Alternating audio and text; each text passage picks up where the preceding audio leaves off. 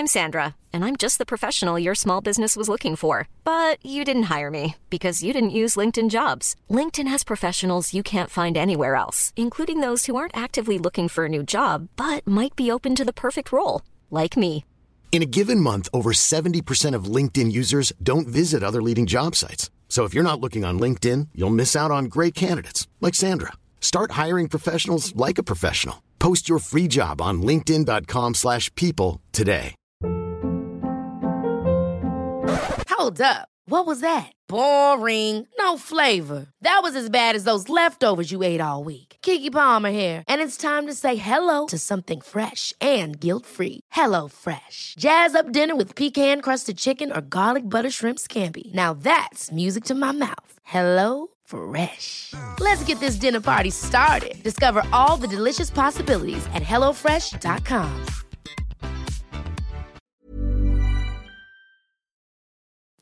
Hello, everyone, and welcome back to another episode. I'm really excited to be talking about today's topic. It's something that I talk about all the time on social media and in my personal life, and obviously something that has been a really pivotal and really huge part of my personal journey within mental health, but also just my life in general. And as the name of this episode will suggest, we're talking today about anxiety and all of the things that have helped me to heal from having a pretty big crisis with my mental health, specifically with stress and anxiety.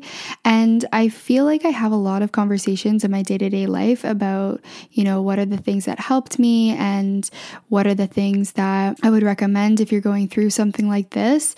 And to be honest, I think I have a lot of these kind of lessons and everything articulated in an offering that I have called Mindfulness for Stress and Anxiety.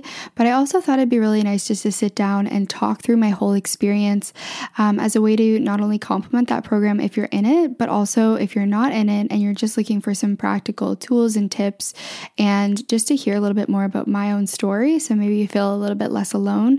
Then that's basically what this episode's going to be all about. So I decided that I wanted to give an exact timeline of my personal experience with anxiety. So starting off when I first began feeling it all the way until when I hit a rock bottom, and then to when things started to eventually improve and I found the tools that worked for me. I also want to answer some of my most common questions when it comes to anxiety and what worked to help heal my anxiety and also the things that didn't work. And then at the end of the episode, I'll give some practical tools for combating anxiety and panic attacks that have not only worked for me, but are also backed by a lot of research. So like I said, a lot of this is in that Mindfulness for Stress and Anxiety program. So I'm going to be sharing a little sneak peek into those techniques on this episode as well. I also want to get super specific about what would trigger my anxiety, as well as the physical and psychological manifestations that I would experience. And the reason I wanted to share this is, although we may have different triggers and different symptoms of anxiety, I want to basically normalize this experience, because essentially when I was going through it, I felt like a lot of what I was feeling and thinking was really weird. And as a result, I would not talk to anybody about it. So I think the more that we have conversations about some of the symptoms that we may be feeling, the more that we realize that they're actually normal responses to the stress that our bodies are under, and that actually a lot of other folks are kind of feeling the same way. And I just think that's a really good way to collectively find ways to heal and to talk about what worked for each other. And although what worked for me may not work for you, it's a really good starting point to begin having those conversations and being able to envision for yourself that you can get better and you can find ways to regulate and manage your anxiety. So essentially, I want to provide an alternative narrative of what it means to have a mental health crisis. One of my biggest fears when I was at my rock bottom with anxiety was that I would never feel normal again. So basically, my objective with this episode is just to be a vision holder for you if you are experiencing this and you are looking for that reassurance that things can improve, and really those tips and resources that can help you to make the practical changes that have personally been so powerful for me and also have been just proven by research and so many other folks on the process of healing from anxiety. I really do believe in the power of hearing the stories of others and then being able to see ourselves in those stories and envisioning ourselves with that same kind of level of success. So for example, whether that's mental health or business or really any area of life, I think if we can relate to each other's stories, we can then imagine for ourselves that we could also experience what's on the other side. So in my case, being in a place where I was experiencing daily panic attacks for a number of years and had a pretty high level of generalized anxiety, to the point where now I'm not only more or less free of anxiety, but I'm also teaching other folks how to work through and regulate their stress and anxiety. So as I mentioned, I wanted to provide a timeline. So let's go back and start with childhood and early life adolescence. So I'll be honest in saying that, to my knowledge and, from what I remember, I never really struggled with stress or anxiety. I mean, I'm sure I had stress and I had a lot of different kind of self-esteem things and, the normal kind of things growing up that we all experience. But I definitely wouldn't say that I was an anxious kid or an overly nervous kid, maybe in some regards, but not anything that I can really remember standing out in my mind.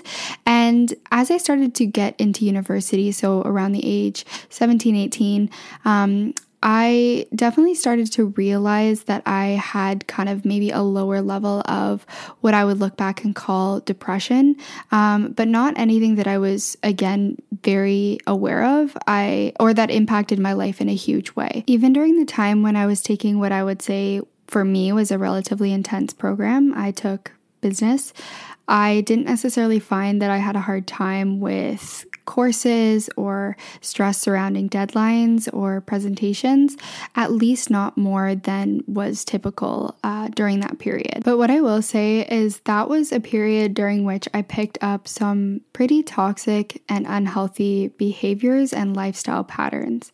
I definitely don't remember, throughout school or during my early life, learning a whole lot about the importance of mental health and taking care of our mental health. And it's really interesting because I talk about this a lot about how, in grade school, it's very obvious we have health class and we talk about the importance of physical health and diet and all these things.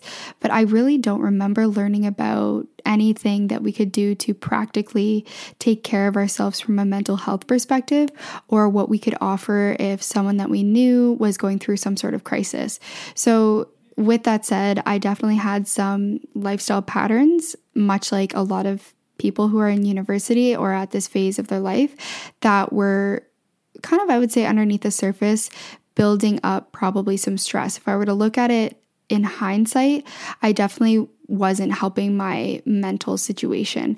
And although the actual physical manifestation had not appeared at this point, at least not that I was aware of, because like I said, I didn't really have that practice of self-inquiry or checking in with myself. So when my mental health really did start to decline, it kind of felt like it was coming out of the blue, even though in hindsight, there was obviously a lot going on beneath the surface.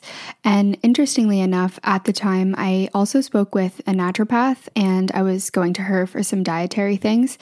And she had told me about this kind of phenomenon where your body can put up with a specific food that you might have an intolerance to for a certain amount of time, and then all of a sudden it kind of shuts down, and that's when you start having those symptoms and those reactions to that food, even though you may have been eating it for a really long time and been fine.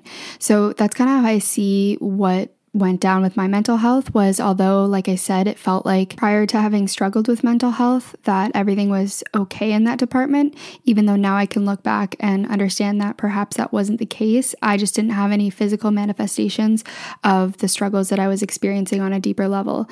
And this to me just highlights the importance of still having that practice of checking in with ourselves and caring for our well-being, even in the moments that we feel good, because it's kind of like that mindfulness anecdote where the suggestion is to weave your parachute day by day before you have to jump out of the plane. So we don't wait until we have to, actually jump out of the plane to start weaving the parachute. And the idea here is that we have this practice that is going to support us in the challenging times when we need it. So that kind of brings me to the time in my life where I did start to struggle and where things started to kind of unravel. To go into a little bit more detail about where I was at the time, I was in my final years of university, and during that time I was in a program where in between schooling semesters I would work for basically companies doing co-op terms, so essentially internships.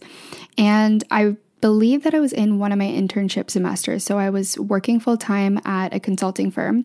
And to go back a little bit, I had mentioned that I was engaging in some really unhealthy lifestyle choices and lifestyle patterns. And I'm going to explain a little bit more about what those are. But before I do that, I just want to say, if you do any of these things, it's not a process of shaming yourself, and that's not my intention here.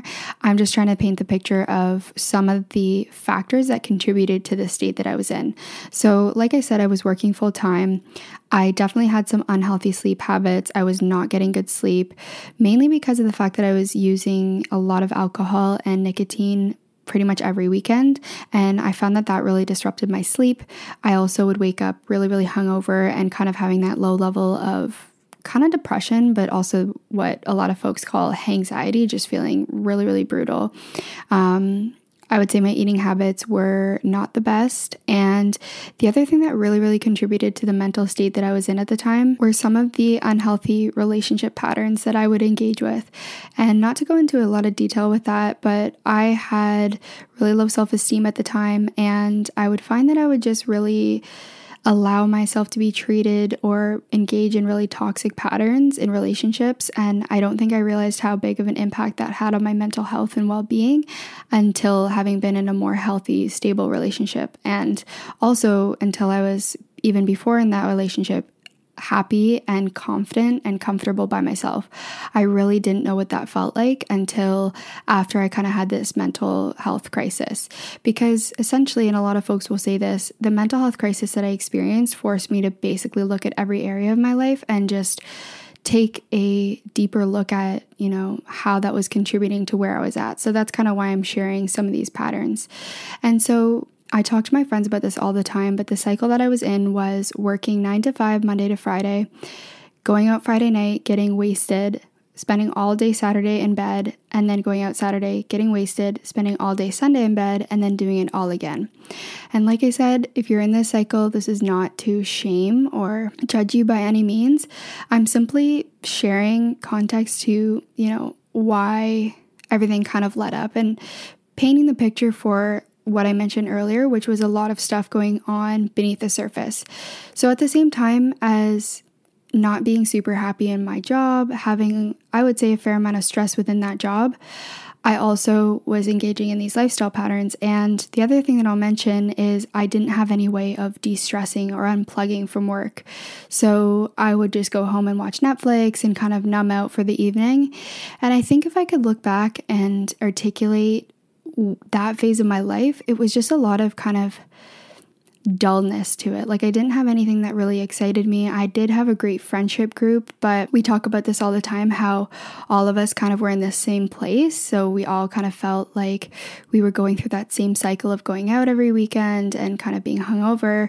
And I think, again, if I were to look back and kind of categorize how I felt at the time, it was just kind of numb and dull. And so when I think about when things started to shift and when I started to feel the real anxiety, it kind of felt like somewhat of a wake-up call, because I was in this kind of monotonous pattern and not feeling very fulfilled, but maybe not aware of that because I had no process of reflecting on whether or not I was fulfilled. I just was kind of going through the motions. For a long time, I was engaging in a certain life path and a certain life direction that I really did not feel connected to. So I was, going to school for business because I guess that was what I felt like I was good at, and it was bound to be successful. And it was a program that, in the eyes of society is pretty well received. But besides that, personally, did I have a deep, deep connection with that path? Definitely not. And I'm not necessarily saying that you have to have a deep connection with your career path in order to be fulfilled, but I felt like I didn't have that fulfillment either in my work life or outside of it. I kind of, again, was just going through the motions. So that paints a picture a bit better of what my life was like at the time. I would not look back and say that I had a bad life. I had it really good. However, there were just a lot of patterns that kind of contributed to where I was at. I can actually pinpoint the exact day that I had my very first panic attack. And so, like I said, I was working in a corporate job.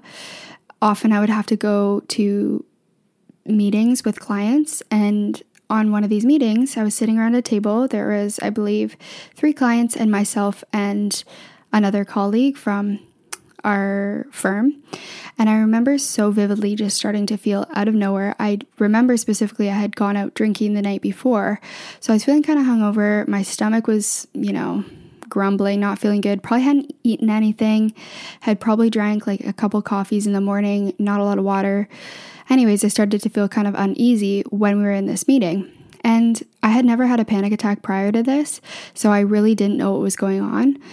If you've ever experienced it, you know how scary it is and how you really do feel like you're dying or something bad is going to happen to you. For me, my thing was I always felt like I was going to pass out because my breathing would be impacted, my vision would be impacted, and we'll talk a little bit more about some of the actual symptoms that I would feel.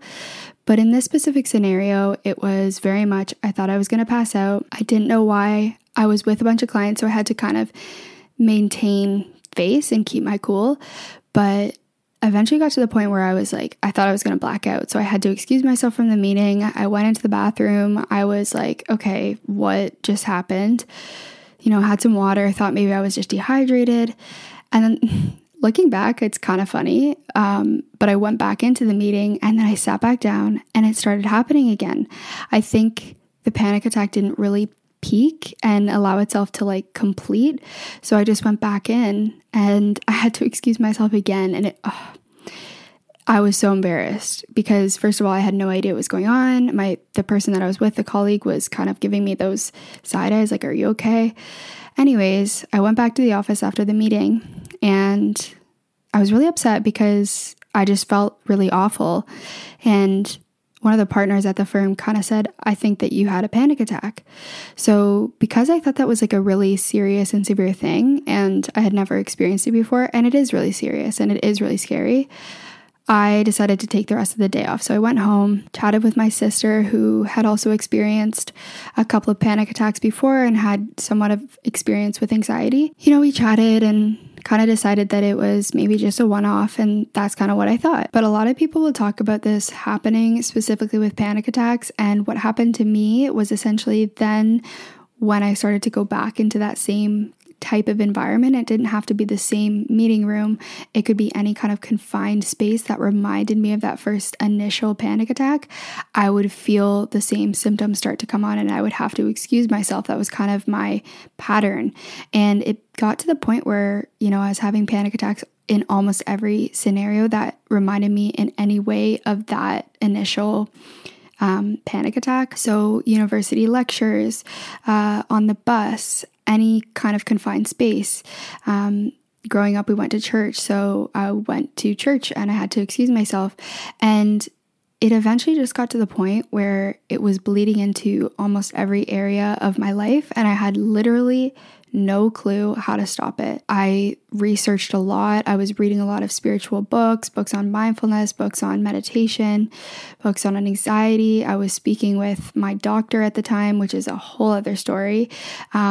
But really just trying to figure out what was going on, because again, the word anxiety to me, I didn't identify with in any way. And I just thought that there was something really severely wrong, perhaps with my eating habits or with my, lifestyle, which again, I do think contributed, but I think there was a bigger picture. And so, like I said, this really started to bleed into so many different areas of my life, including my friendships and my relationships, and really started getting to the point where I felt this general level of anxiety. So in addition to having the panic attacks, I was basically anticipating a panic attack at all times. So my body was basically just in fight or flight all the time, and I couldn't find anything that would make me feel calm, which, as you can imagine, is just really, really distressing. And when I started to learn and research more about anxiety and the physiological impact of being in that fight or flight state all of the time, I also started to recognize the impact that it was having on my mind and body. And so we'll talk a little bit more about the actual symptoms that I was experiencing. So first of all, like I mentioned, how it started was with just panic attacks. And if you've never had a panic attack, basically what that can feel like is you start to sweat, you start to your heartbeat starts to speed up, your breathing gets a little bit shorter, your pupils start to dilate, you may feel dizzy or lightheaded. And for me, what that feels like is really like I'm going to just faint or pass out. And what I'll say is I never have, so that's a really positive thing, but that's basically what it feels like. So within the context of a panic attack, I was experiencing those feelings on a daily basis.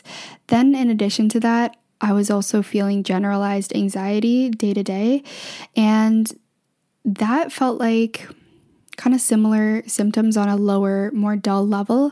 But in addition to that, I started to have really bad brain fog, which again, I learned about why that is the case once I started to learn more about anxiety in my own research and some of the courses that I took.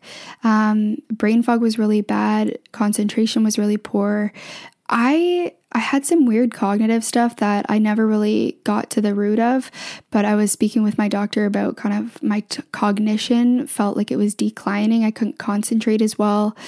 I couldn't remember things as well. I always kind of felt like I was in a haze. I had really bad stomach problems. I felt like my stomach was constantly upset. And whenever I looked up the symptoms of anxiety, these are ones that always came up, but I also had some other ones that were the ones that made me feel a little bit less normal and like I felt like I couldn't really talk to anyone about, because I had mentioned earlier about going to the doctor. And one thing I will say is another thing that I didn't really have any experience with or any awareness of how to navigate was who you should actually talk to when you're going through something like this. Because to me, when I started having panic attacks, I thought that it was a, physical health related issue, and for those types of things I would go to the doctor, but I know a lot of folks who have experienced struggles with mental health have had bad or negative experiences with going that route, and I certainly was no exception. So I started to get to the point where I wouldn't be open about some of the symptoms that I was feeling because I was like embarrassed, and I had not had a good experience with my doctor.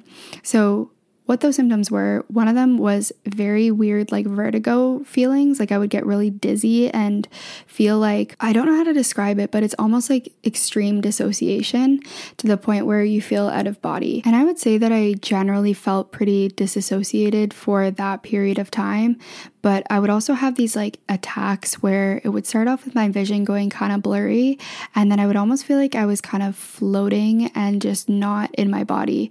And so that to me was really scary, and that was the point where it got really bad, and I just felt so disconnected and so scared because it was feelings that I had never felt before. And to be feeling this in addition to trying to maintain a full-time job, trying to finish my degree. And on top of that, although it wasn't that long ago, I really did feel like there was still quite a stigma attached to anxiety and mental health. So just feeling kind of isolated and alone in what I was experiencing.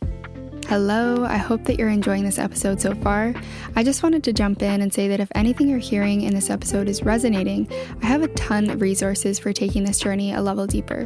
When I first started this brand, I got thousands of comments and DMs on social media from folks who resonated with my experience of feeling disconnected from myself and wanted to know how I began living in alignment with my authentic self. I spoke with so many people who felt confined by the judgments, expectations, and conditions of others, who didn't feel worthy of putting themselves first and prioritizing their own needs, and who found themselves following someone else's plan for their lives. I wanted to save others the time, energy, and effort of having to navigate this process alone. And I wanted to provide a clear step-by-step process for getting in alignment with authenticity and accessing the freedom, wholeness, and power of reconnecting with and fully accepting yourself. And that's why the Authenticity Roadmap exists. This is one of my most affordable offerings, but if you're looking for a free place to start, then you can also check out the Authenticity Quiz. It's a research-backed quiz which will help you to get a general sense of the extent to which you are living in alignment with your authenticity. You can find both links in the show notes. Okay, now back to the episode. Now, as we talk a little bit more about the things that started to help and improve the state that I was in, I do want to say that where I'm at right now, I would say I'm more or less free of anxiety. But the reason I say more or less is because I do still feel some of the symptoms occasionally. I kind of call it residue because I know what it feels like to have a panic attack. It's like ingrained in my memory. I do still have to practice a lot of centering and grounding myself, because there are certainly moments where I feel that kind of bubbling back up. But the difference is that in the past, I literally had no way of controlling it. I always like to kind of compare what the experience of a panic attack or anxiety or rumination is like to a ball of yarn unraveling. And so for me, what would happen was I would have one kind of anxious thought or one anxious sensation in my body, and then it would start to spiral and the ball of yarn would just kind of unravel very quickly. And I had no real ways of bringing it back in, except for, like I mentioned, numbing myself out with alcohol or nicotine or partying. So now the difference is, do I still feel those same sensations occasionally and those same triggers? Yes. However, now I have practices that I feel confident, and I also have the self-confidence because I've used the practices and I know that I'm capable of bringing myself back to that place.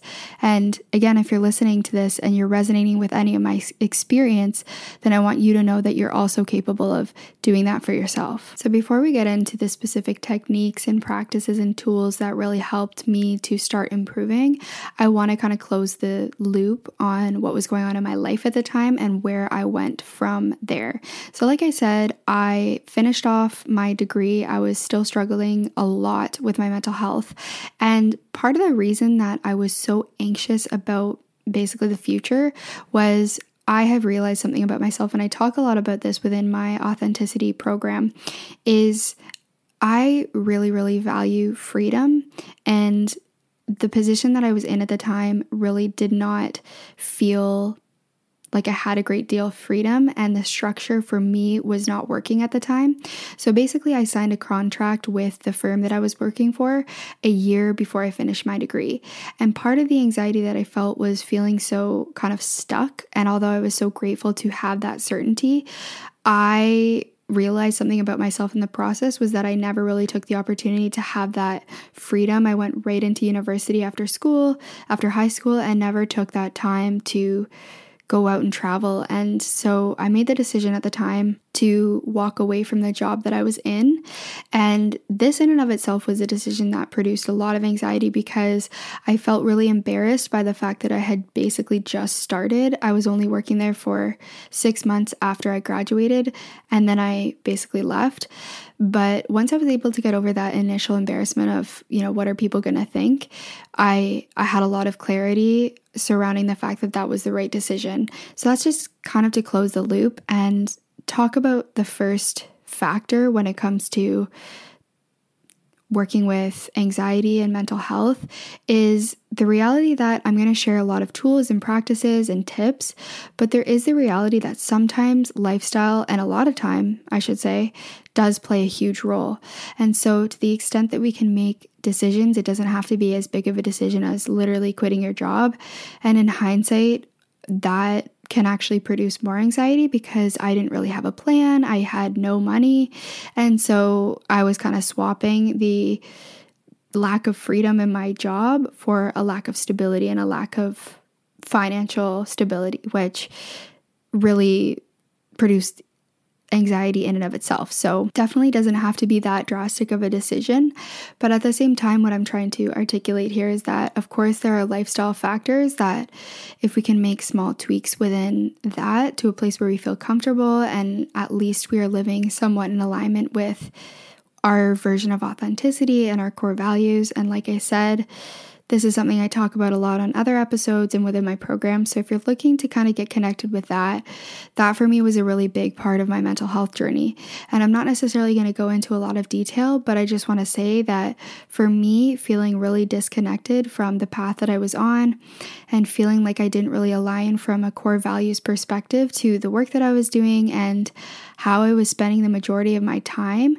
Once I started to realign myself and get clarity on what might feel a little bit more fulfilling and what to try, and like I said, I didn't really get it right away. I did a lot of experimentation in the years that followed, but that felt like it played such a huge role in where I am today, and the fact that now I feel like I'm living in a place where I'm much more connected. I'm still figuring things out, of course. I think I have the type of personality where I always will be, but that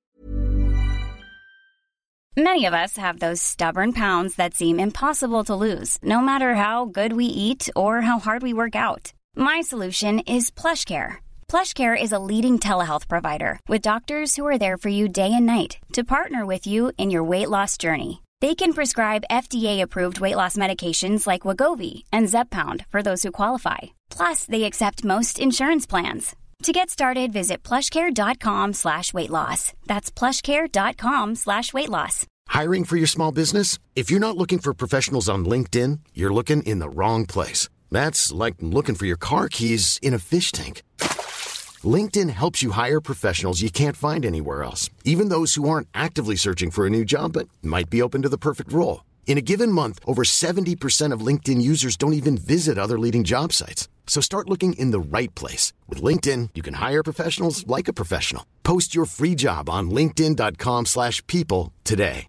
Life is full of awesome what-ifs, and some not so much, like unexpected medical costs. That's why United Healthcare provides Health Protector Guard fixed indemnity insurance plans to supplement your primary plan and help manage out-of-pocket costs. Learn more at uh1.com. Ever catch yourself eating the same flavorless dinner 3 days in a row? Dreaming of something better? Well, HelloFresh is your guilt-free dream come true, baby. It's me, Keke Palmer. Let's wake up those taste buds with hot, juicy pecan-crusted chicken or garlic butter shrimp scampi. HelloFresh.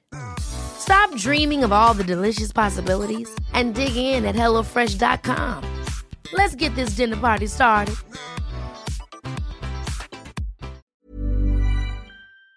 That is a really important factor. So I'll just kind of leave that there as I go into some more specific details. Before I share the things that actually did work for me, I want to talk about what didn't, because with the internet and with so many folks being on the internet talking about mental health now, I think that's a really great thing. But a lot of the time we have to have kind of like a buffer to see whether things that are being proposed with respect to mental health make sense in our lives. So of course that goes for what I'm sharing as well. I wouldn't take everything that I say as, you know, the ultimate truth. I'm simply sharing what worked for me. And I think it's really important to remember that that's the case for everyone that's sharing something to do with mental health. And when I would see something, a tip or a technique that was shared by someone on social media or whatever, and that didn't work for me, it almost made me feel even worse about myself and made me feel even more alienated.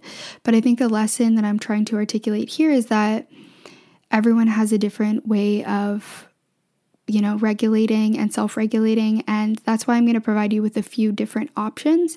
And then you can start to kind of decide for yourself what's going to work. And it's going to be unique to whoever else you're seeing on social media and your friends and your partner and other people in your life. And I think that's part of this journey is you're not only finding the things that you love and that you enjoy and that you find fulfilling, you're also finding the things that bring you peace and bring you to a place of feeling grounded. And although there are so many good things about the world of wellness and mental health online and that dialogue that's going on, and don't get me wrong, I'm including myself in this conversation because I am in that space.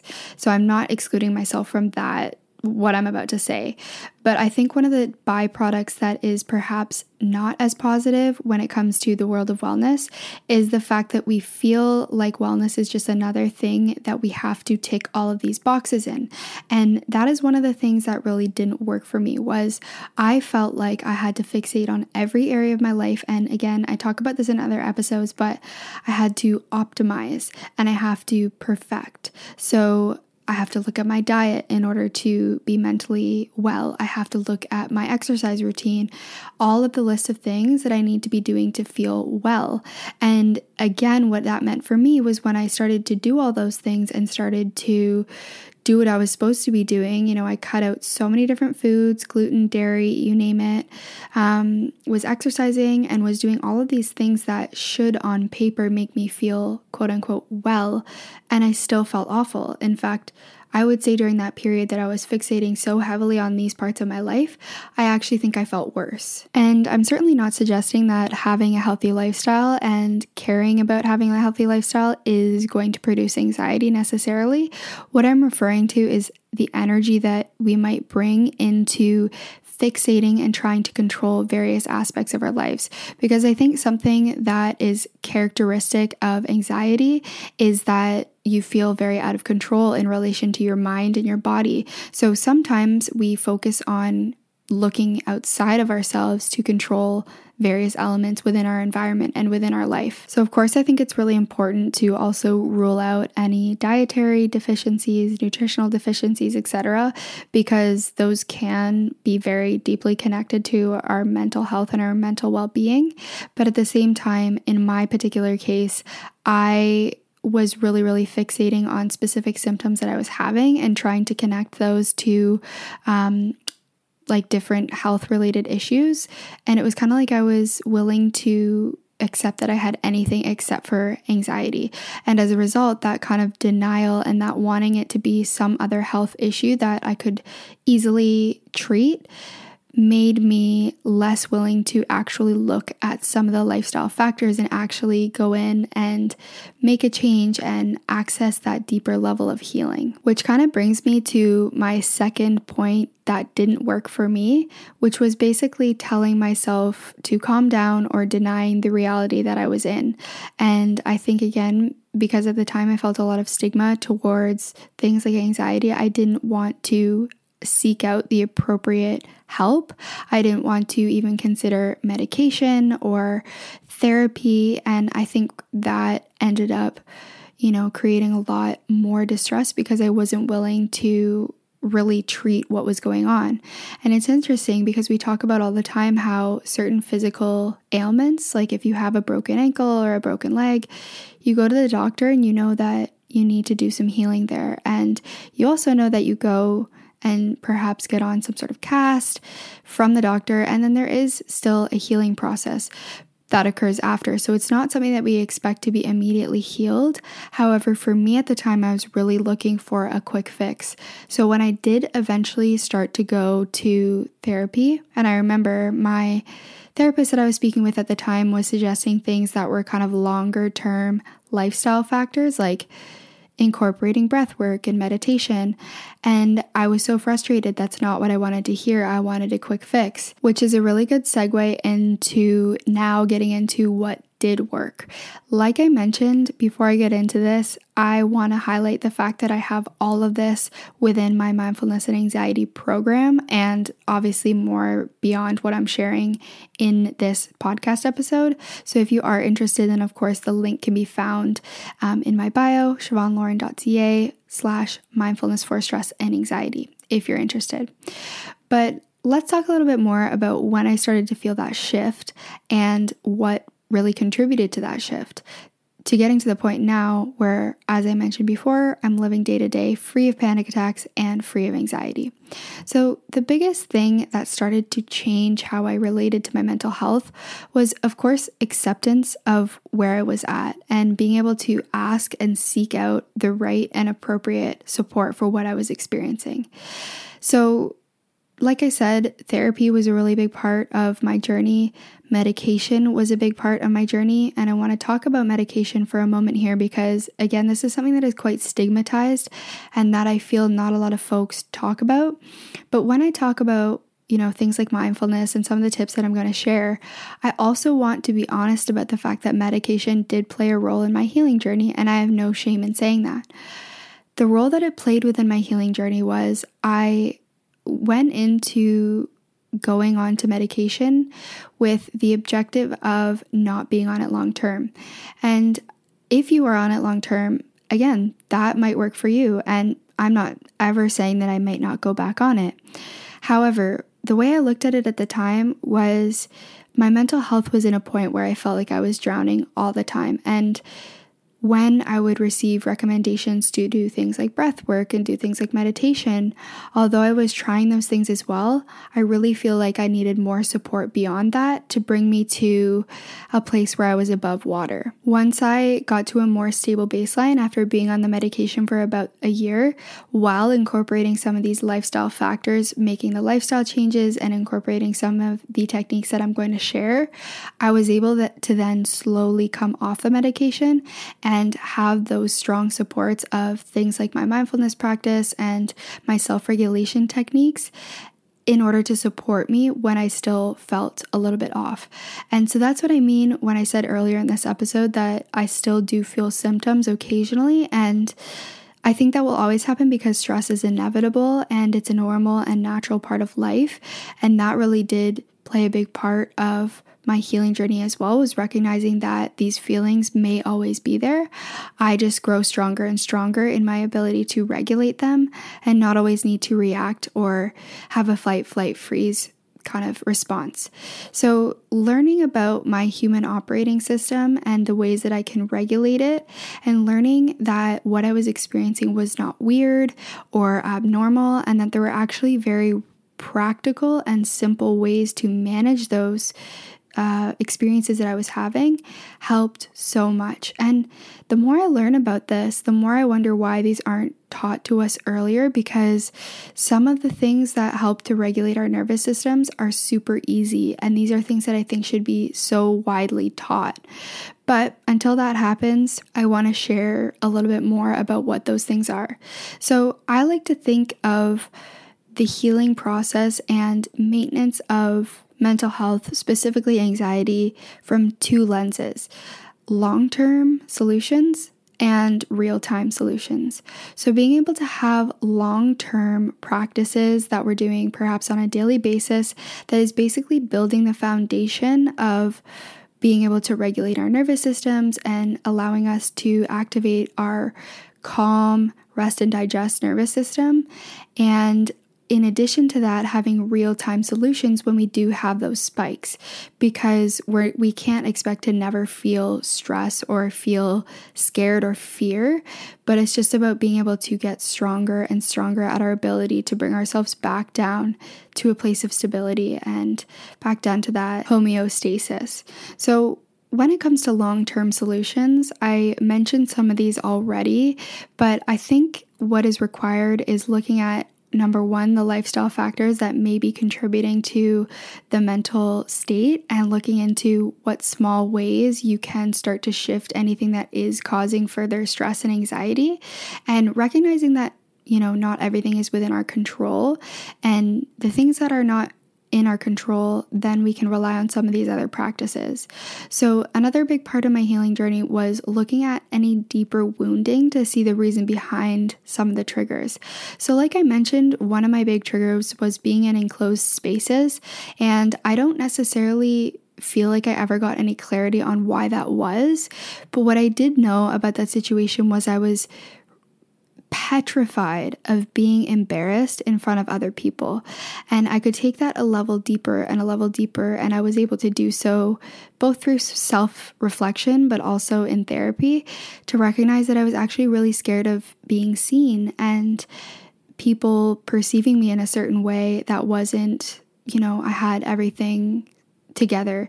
So I really had a fear of being seen as someone who was struggling. And as a result, I wouldn't necessarily ask for help, like I mentioned before, and I wouldn't want to rely on other people. So I realized that I had this huge fear around, like I said, being embarrassed and having to rely on other people to help me in a certain situation. So being able to look at that, understand why I have those fears, and just being able to really heal that on a deeper level. Another component, and I will not be the first person to say this, so you'll likely have already heard this 1,000 times, but what worked for me was mindfulness meditation.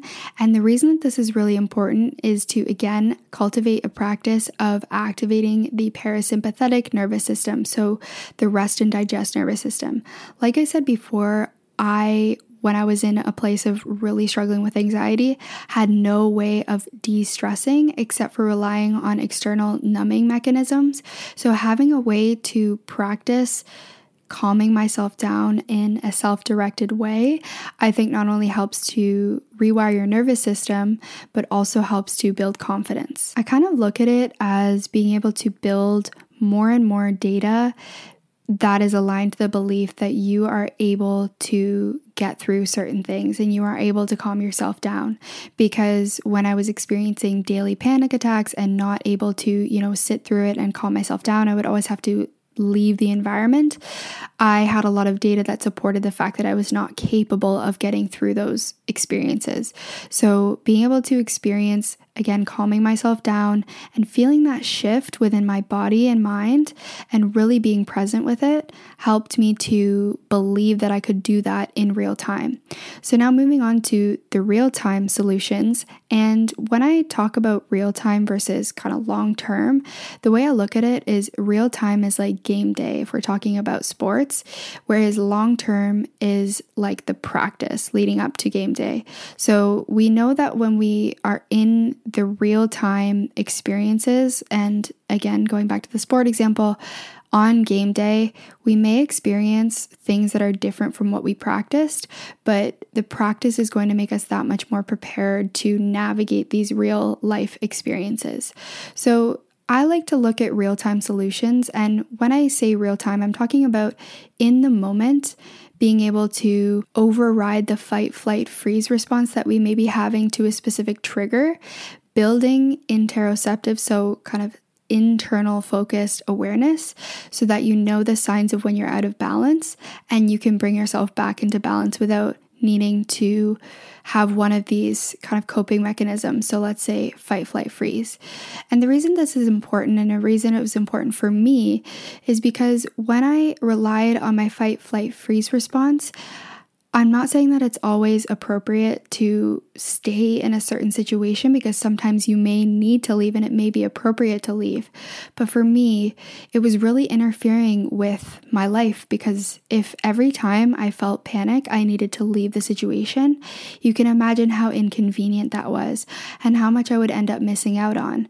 Friends' weddings, funerals, classes, it was becoming really inconvenient. So that's why I really needed to build these real-time solutions in order to bring myself back into balance. The techniques that I like to share are 3 specific techniques, and they're things that you always have with you. They're oriented towards our mind, our body, and our breath. And everyone is going to resonate with a different one in a different way. And I think this is important to mention because some folks have, a specific trigger around, let's say, their breath. So if they start to focus on their breath, that can actually cause more anxiety. So maybe that one's not for you. And some folks don't feel safe in their mind. So that one might not be for you. And some folks don't feel safe in their body. So again, if you have a sense of awareness around what might be the best starting point for you, you may find that different situations call for using different types of centering.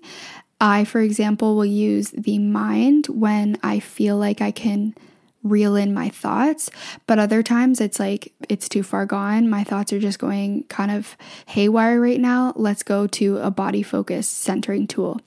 So these are 3 different tools that I use all the time. They're for the mind, the body, and the breath. And like I said, the objective here is to combat the symptoms that you're feeling and basically produce within the body and the mind the opposite.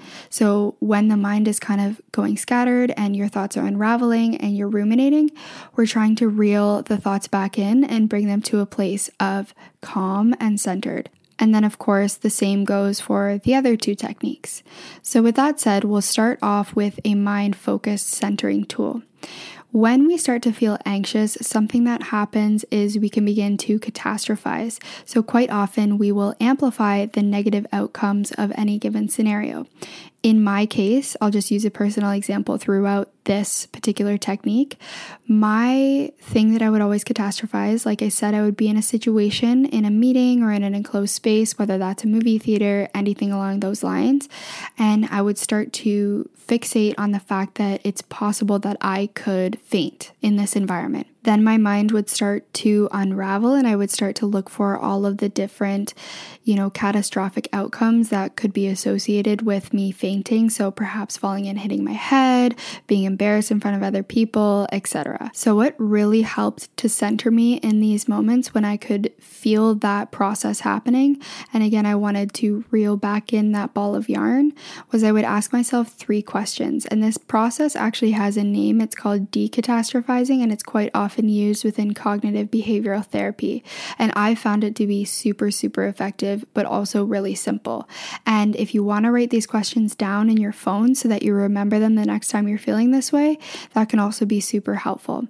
So the first question is, how likely is it that this event will happen? And for me, the likelihood of me fainting in any given scenario was very little because it had never actually happened before. And a lot of the outcomes that I was really anxious or fearful of were not very likely. So that would immediately help to bring it back a little bit more. Then I would ask myself, okay, if this event did happen, so if I fainted, what is the worst possible outcome?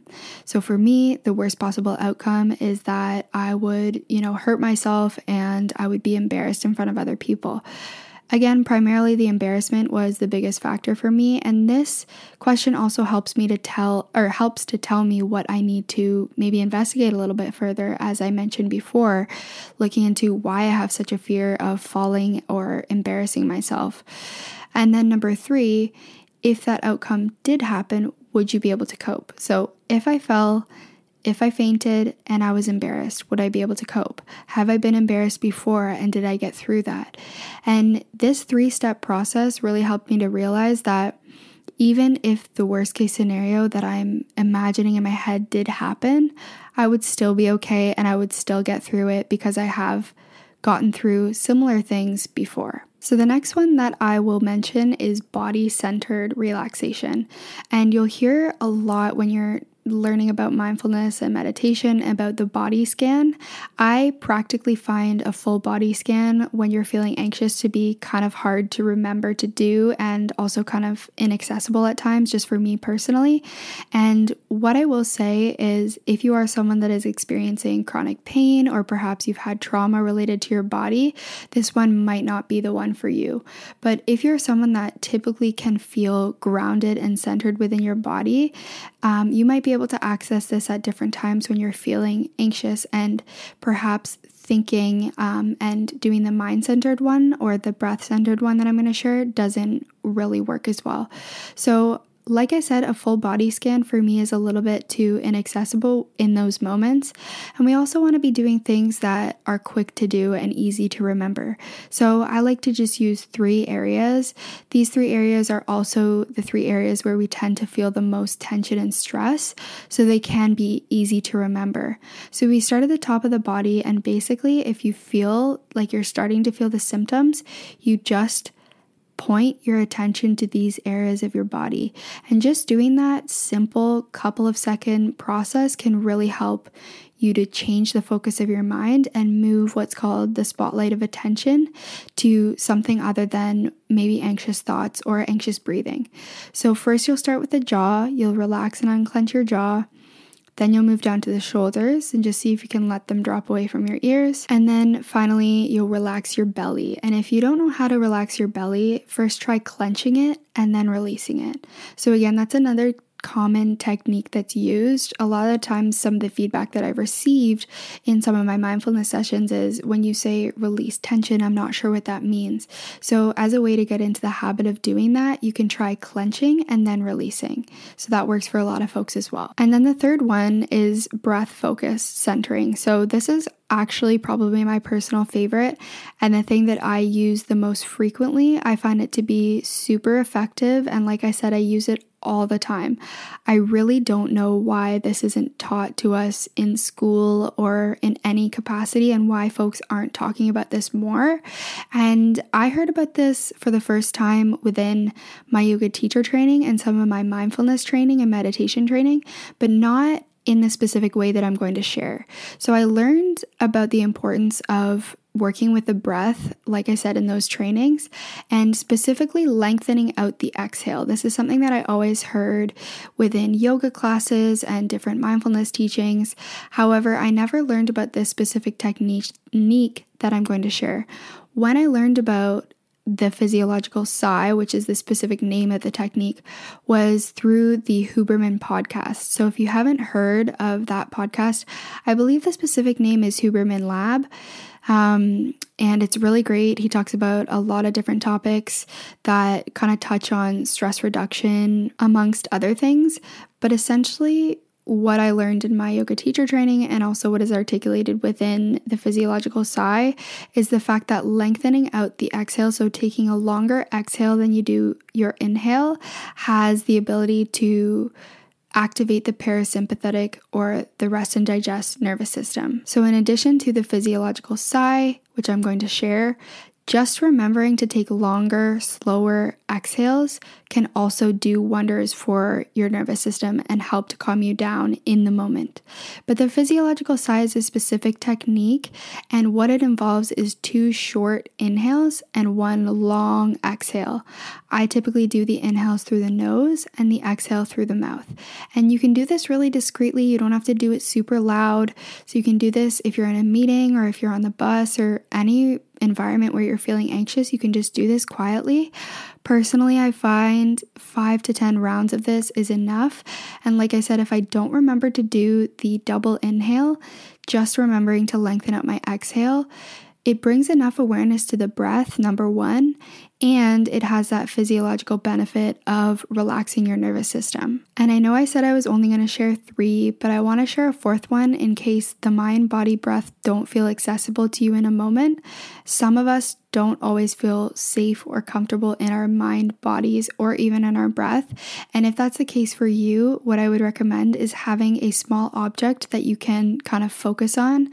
So you're directing your attention outside of yourself into a little inanimate object. So whether that's a stone or a coin, something that you can have with you at all times that is small and discreet and that you can kind of carry around with you, and just playing around with it and kind of engaging with it in different ways. So through touch, smell, sight, that can also be really helpful if some of the other techniques that I share are not working for you. So just to summarize, I believe that effective stress management involves both long-term solutions. So again, coming back to the sports example, being able to practice and weave your parachute before you need it, and then also real-time solutions. So with a combination of both of those things over time have really made such a difference to my own personal experience with anxiety, to the point where I no longer have that experience day to day, and I do not experience panic attacks at all anymore. And it's not just me. These techniques have worked for hundreds and hundreds of people and are also backed up by a lot of research. One thing that I will say is that there is the element of neuroplasticity, and I'm not going to cover this in this episode because we're already at almost an hour, but this is something that I didn't understand when I first started practicing some of these techniques, was that we can't use one, have a great day, and then expect to be healed. The reality is, and we talk about the fact that healing is not a linear process a lot. And to me, what that means on a physiological level is it takes time for our neural pathways to rewire. It takes time for our bodies and our mind to learn new behavior. And if our behavior and our habits are that we kind of automatically have this rapid fire to the fight, flight, freeze response, then that's just the natural habit that our body is in, and it does take time to rewire that. So let's say that you use one of these techniques and it works for you once, and then the next time you don't have as much success with it. It doesn't mean that that's a complete failure, and it really is a practice, and it's called a practice for a reason because it takes time. And for me personally, I don't think I'll ever be done with this experience and with this journey, but it's really taught me the importance of self-regulation and of having these techniques in our back pocket for when we need them. But with that said, I really, really hope that this episode was helpful. If you are experiencing any struggles with your mental health or anxiety, I hope that you found something within this episode that you might use and that might help you on your journey. And for today, I'm just going to leave it at that. Like I mentioned, if you have any specific questions, that I'm always available. You can DM me, ask me any questions about my experience. I'm pretty much an open book. But otherwise, if you are looking to implement some of these changes and really start to use some of these practices and are looking for a little bit more guidance in that department, then definitely check out my program, and you'll find all the links to that in the show notes. So I hope that you have a wonderful rest of your day, and I will see you in the next episode. Ever catch yourself eating the same flavorless dinner 3 days in a row? Dreaming of something better? Well, HelloFresh is your guilt-free dream come true, baby. It's me, Keke Palmer.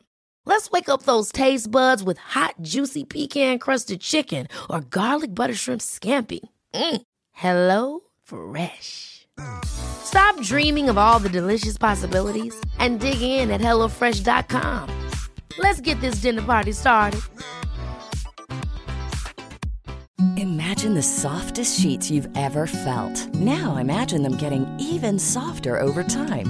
That's what you'll feel with Boll & Branch's organic cotton sheets. In a recent customer survey, 96% replied that Boll & Branch sheets get softer with every wash. Start getting your best night's sleep in these sheets that get softer and softer for years to come. Try their sheets with a 30-night guarantee. Plus, get 15% off your first order at bollandbranch.com. Code BUTTERY. Exclusions apply. See site for details. Even when we're on a budget, we still deserve nice things. Quince is a place to scoop up stunning high-end goods for 50 to 80% less than similar brands. They have buttery soft cashmere sweaters starting at $50, luxurious Italian leather bags, and so much more. Plus, Quince only works with factories that use safe, ethical, and responsible manufacturing. Get the high-end goods you'll love without the high price tag with Quince. Go to quince.com/style for free shipping and 365-day returns.